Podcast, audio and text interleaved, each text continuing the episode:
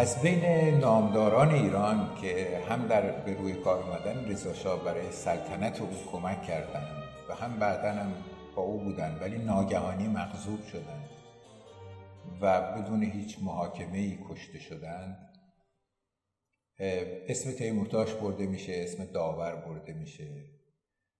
حتی مدرس در همین زمینه اسمش برده میشه.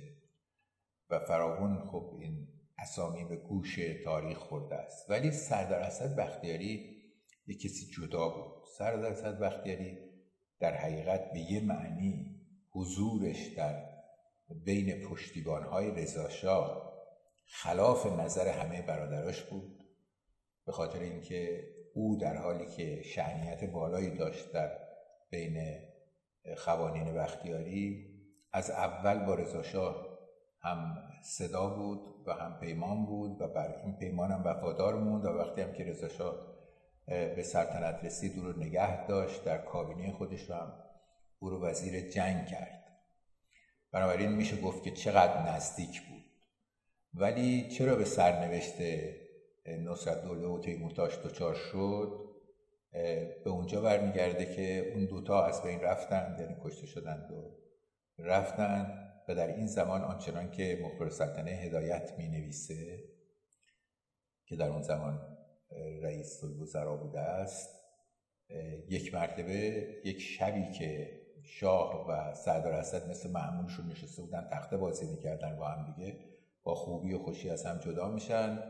ولی چند ساعت بعد معمولی نظمیه میان سردار اسد می‌گیرن و می‌برند و از همون موقع هست که پچ پچ این که چیکار کرده سردار اسد اینا در گوشا میپیچه.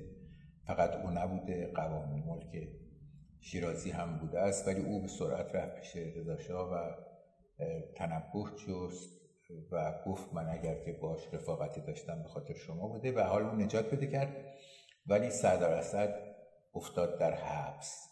چیزی که کسی فکر نمی کرد و هیچ کس تصور اینو نداشت که او سالها بعد از اینکه سردار اسد کشته شد و رضا از ایران رفت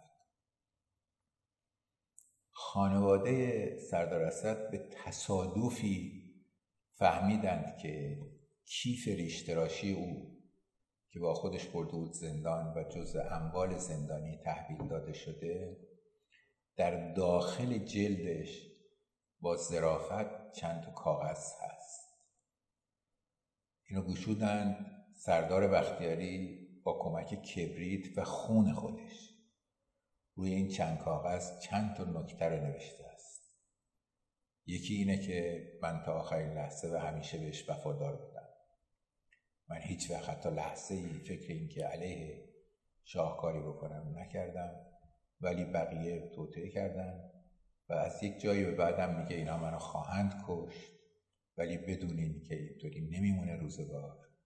و من بدون اینکه هیچ نوع کار خلافی علیه او کرده باشم کشتم. این کاغذهای کوچیکی است که خون با خون نوشته شده بعدا اسکندری این رو در مجلس بعد از رفتن رضا و بعد از جنگ رو کرد و عنوان کرد و یکی از اسناد دردناک تاریخ ایران